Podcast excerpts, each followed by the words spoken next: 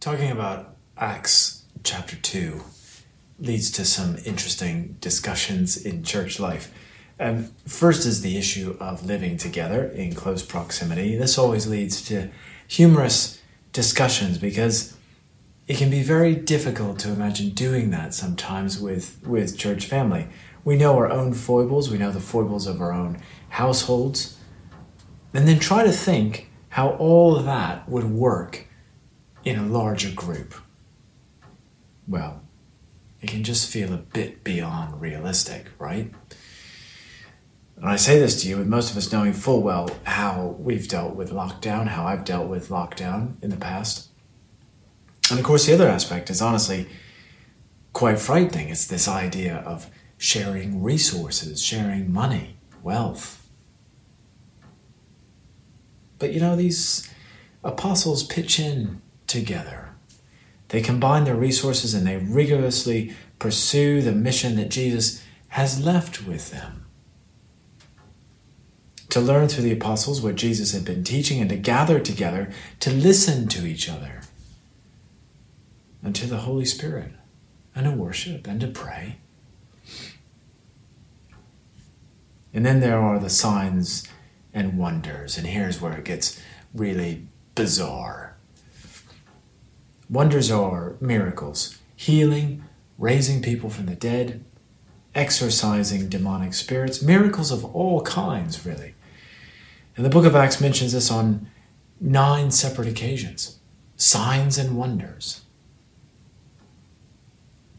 Incidentally, this is the same thing that God demonstrated for the Israelites on their journey throughout the wilderness. Every time He provides water to drink, food to eat, shelter, the Bible says He's performing signs and wonders.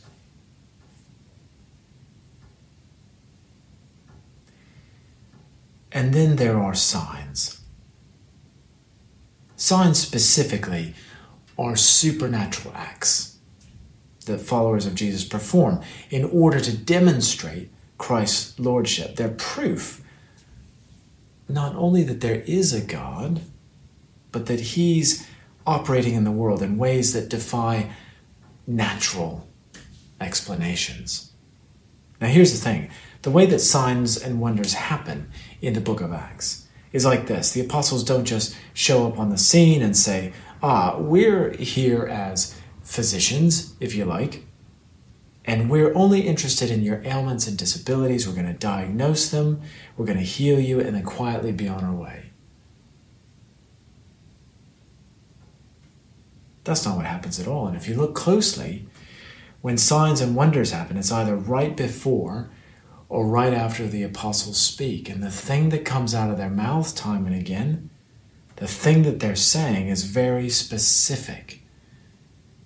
It is the story of Jesus Christ. And very specifically, the story of his life, death, resurrection, and ascension. They spend time carefully explaining how this was foretold by the prophets, how Jesus is the Messiah that's been promised, and how he's the key to forgiveness of sins and the key to eternal life. And this is so important. Because the signs are there to testify to the power and the truth of these claims. This gets back to the cosmic power of Christ at work in the world, and so moving us away from what I call the good guy theory of the gospel, the, the, the good guy theory, which says Jesus basically a good guy, has lots of good advice, can show you how to live a little bit better, be a little bit nicer to your neighbor. This is different. What the signs and wonders do is they tell people that just speaking the name of Jesus, just uttering that royal title out loud, has the power to change things. And that's worth saying in this modern era in which we live. Jesus' name has the power to change things. It changes things for individual lives and it changes things across the cosmic level at the same time. And I know that that's really difficult to get our heads around. But it is absolutely the same truth that the apostles are preaching in Acts 2. And now we can pray for lawmakers and we can pray for good decisions, we can pray for elections and processes and programs and institutions. And there's nothing wrong with that. But what we see time and again is that in the book of Acts, there is a totally different way of praying. This way of praying says, Jesus, you have all the power, and I believe in that power to change the world. I believe in that power to change the situation in this room, right now. And I believe that all I need to do to change a situation is to call on your name. That's the difference. That's the kind of prayer that the story of Acts is telling us about. And the Holy Spirit works in signs and wonders so that others can see that power. And then others will come to believe. And that's why it's so important to think of signs and wonders as a public act. It's a ministry that's a public act. For as many times as the apostles practice this kind of ministry in the vicinity of the temple walls, even more times they go out and they do it in public spaces. Now, I believe that every church is called to this, and I believe that our church is called to this, and we we don't often see it because it's quite a it seems quite a hard thing to do.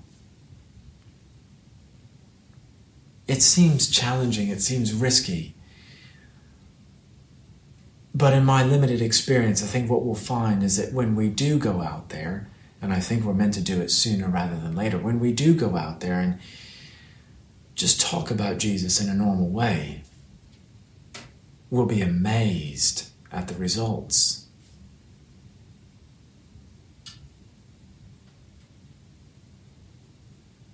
People are in need. I don't know if you've walked outside lately, but people are in desperate need of hope. You know, and I I totally understand that many people across the world are fully frustrated by the life of the church that's changed, by the fact that we we can't meet as we normally would on a Sunday, and I find that frustrating too. But people are in desperate need of hope in this country and in America in a way that I've never seen before. And I think actually the opportunities are incredibly rich right now for churches everywhere. If you're feeling powerless, if they're feeling like there's nothing you can do, you're not alone. But the hope that we find in Jesus Christ is not a hope that's just based on surviving the odds. It's not just a hope of avoiding bad things in life. It's much deeper than that. It's even deeper than the hope of people being healed. It's the hope that the life and power of Jesus Christ will spread throughout the world and that it will change the known world. And Paul, for example, tells us many times that we're to expect that that process starts today. That the world begins to change today because of what Jesus Christ is doing and has done and will do.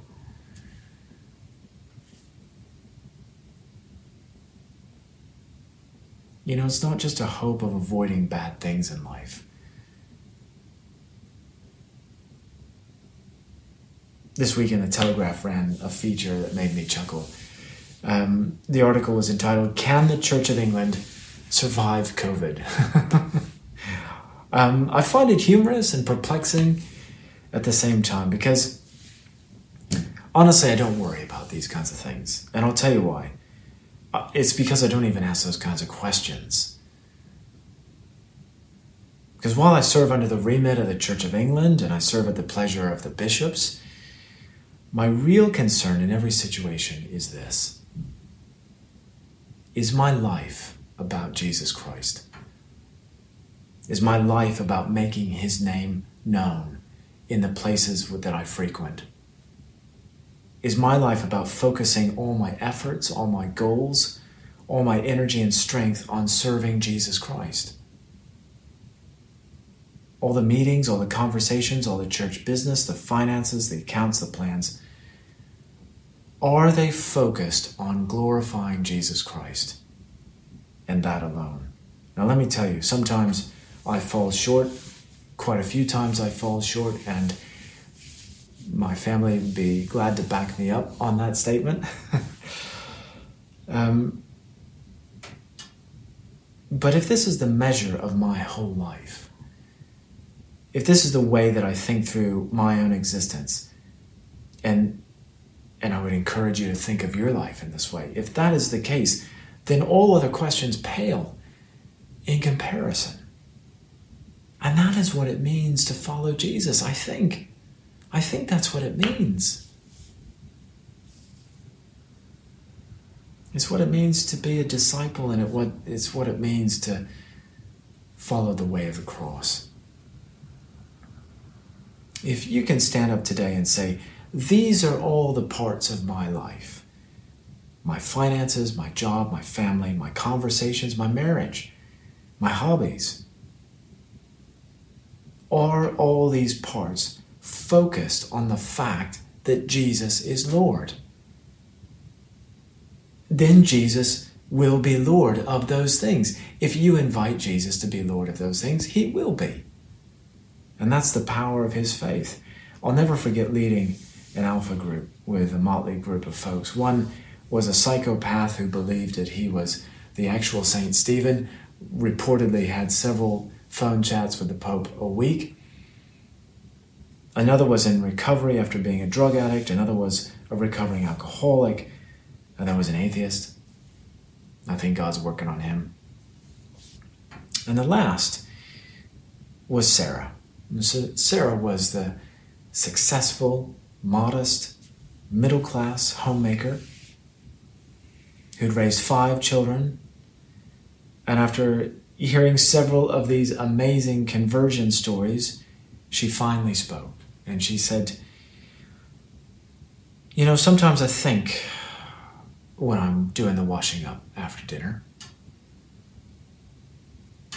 I think to myself, I'm going to do the very best job that I can do with this washing up. And I'm going to praise God in my heart while I go about it because I may not be a missionary in the outback or I, or a monk or, or I may not have a dramatic testimony.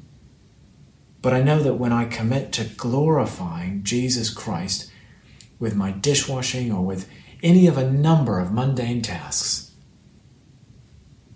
I get this amazing feeling it's a feeling of love. And she said, I know that in those moments, God accepts my offering. Whatever we're called to as a church family, wherever our vision takes us, whatever our mission statement is, if we keep hold of that simple truth, Jesus is Lord of my life, then we will be after the kingdom of God. And for us as individuals, as a church, that's all that matters in this life and the next. And from that, everything will come growth, mission, evangelism, outreach. A time after COVID, you know, think about the memories, think about how we'll live life differently in this period, in, in this COVID crisis, and afterwards, if that is true of our life, Jesus Christ is my Lord and Savior, and let that define every part of who we are, then we will be after the kingdom of God. And so there's no secret. There's no mystical concept that we need to understand. There's no theological complexities that we need to grasp, really. It is simply this that Jesus Christ is Lord, and let Jesus be Lord of every aspect of our life. Lord, bless you and keep you and go with you this week. In Jesus' name, amen.